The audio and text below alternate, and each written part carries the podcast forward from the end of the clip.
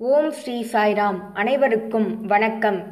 பிரசாந்தி சந்தேஷின் கேள்வி பதில் நேரத்திற்கு உங்கள் அனைவரையும் வரவேற்பதில் மிகுந்த மகிழ்ச்சி உங்களுடைய நிலைத்த ஆதரவுக்கும் நன்றி. ஒவ்வொரு வாரமும் பக்தர்கள் பலர் தங்கள் மனதில் எழுந்த கேள்விகளை கேட்கின்றனர். அதற்கான பதிலாக சாய் இலக்கியத்தை ஆதாரமாக கொண்டு பதில்கள் கொடுக்கப்பட்டு வருகிறது. அந்த வகையில் இந்த வாரம் நாம் பார்க்க இருக்கும் கேள்வி நூற்றி ஐம்பத்தி ஒன்பதாவது கேள்வி. இந்த பக்தருடைய கேள்வி என்னவெனில் தன்னைத்தானே ஏமாற்றிக் கொள்ளுதல். செல்ஃப் டிசிட் இதை பற்றி இவர் கேட்டிருக்கிறார். அதாவது தான் வழிபட்ட குருவினை அவர் போலவே அவரே நான் என்று நடமாடிக்கொண்டிருக்கும் சிலரை பற்றி இவர் கேட்டிருக்கிறார். அது தன்னைத்தானே ஏமாற்றிக் கொண்டதற்கு சமம் இல்லையா ஆகவே இதை பற்றி இவருடைய கேள்வி இருப்பதால் சில விஷயங்களை இனி பார்க்கலாம். பொதுவாக தபாலை எடுத்து வரும் போஸ்ட்மேன் அது திருமண அழைப்பிதழாக இருந்தாலும் சரி அல்லது ஒருவரை மிரட்டி எழுதிய கடிதமாக இருந்தாலும் சரி அதை கொடுப்பது மட்டும்தான் அவருடைய வேலை. அதேபோல் அவரிடமிருந்து பெற்றுக்கொள்வதுதான் நம்முடைய வேலை.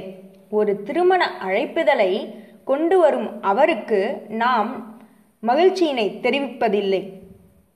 அதேபோல் மிரட்டும் கடிதத்தை கொண்டு வரும் அவருக்கு நாம் அவரை எந்த விதத்திலும் திட்ட இயலாது கடிந்துரைக்க இயலாது.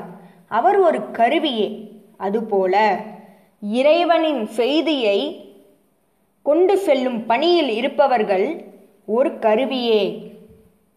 அவர்கள் தன்னைத்தானே இறைவன் என்று நினைத்து கொள்ளக்கூடாது. அவர்கள் ஒரு கருவியே.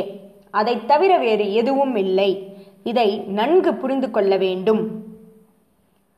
சிலர் என்ன செய்கிறார்கள் என்றால் பகவானின் செய்திகளை அல்லது குருவின் செய்திகளை தன்னுடைய செய்தி என்று பிரகடனப்படுத்துகிறார்கள். அது மிகவும் தவறாகும். ஆன்மீகத்திற்கு எதிரானதாகும்.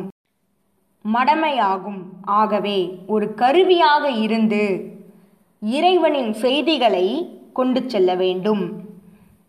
குழந்தை உள்ளத்தோடு அதனை அவ்வாறே எடுத்து செல்வதுதான் நம்முடைய பணி. அது நம்முடைய செய்தி என்று சொல்லிக்கொள்வது ஆன்மீகமே அல்ல. இதை புரிந்து கொள்ள வேண்டும். சிலர் என்ன செய்கின்றனர் என்றால் தன் குருவைப் போலவே தானும் நடித்து கொண்டிருப்பதால் அதே மரியாதையை பெற்றுவிடலாம் என்று நினைத்து கொண்டிருக்கின்றனர். அது தவறாகும். உதாரணமாக ஒரிசாவில் ஜெகநாத் கோயிலில் தேரோட்டம் நடைபெறும். அங்கு பல பக்தர்கள் வருகை தருவர். அந்த தேரோட்டத்திற்கு முன் பலரும் விழுந்து வணங்குவர். அப்பொழுது அருகில் இருந்த ஒரு நாய் என்ன நினைத்து கொண்டது என்றால் இந்த மனிதர்கள் அனைவரும் தனக்கே மரியாதை செலுத்துகின்றனர் என்று நினைத்து கொண்டது. அதுபோலவே மடமையாக சில பேர் இருக்கின்றனர். அதேபோல் ஒருவர் என்ன நினைத்து கொள்கிறார் என்றால் தன்னுடைய அறிவாற்றலால் தன்னுடைய பதவிக்காக தன்னுடைய கௌரவத்திற்காக அதற்காகவே தன்னை மதிக்கிறார்கள் என்று சிலர் நினைத்து கொள்கின்றனர். ஆனால் அவர்களுக்கு கிடைக்கக்கூடிய மரியாதையும் அவர்களுக்கு கிடைக்கக்கூடிய அனைத்தும் எதனால் கிடைத்திருக்கிறது? பகவானால் கிடைத்திருக்கிறது. இதுதான் சத்தியம். ஒருவர் இவை அனைத்தும் என்னுடைய புகழால் என்னுடைய பதவியால் கிடைத்திருக்கிறது என்று நினைத்தால் அவர்கள் நிச்சயம் இறைவனின் தூதனாக இருப்பதற்கே அவர்களுக்கு தகுதி இல்லை. இறைவனின் செய்திகளை கொண்டு செல்வதற்கு தகுதி இல்லை. தான் என்கின்ற அகங்காரம் கொண்டு செயல்படும் ஒருவருக்கு இறைவனின் செய்தியை கொண்டு செல்வதற்கு தகுதி கிடையாது. ஆகவே நமக்கு கிடைத்த மரியாதையும் அன்பும் ஆகிய அனைத்துமே இறைவனால் நமக்கு கிடைத்தது என்பதனை மறக்கவே கூடாது.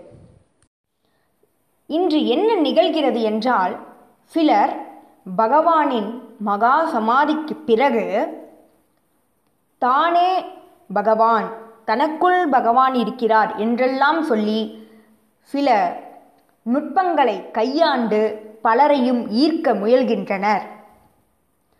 ஏனெனில் இறைவனானவர் நம்மிடையே நடமாடிக்கொண்டிருந்தார் அதுவே மிகப்பெரிய அதிசயமாகும்.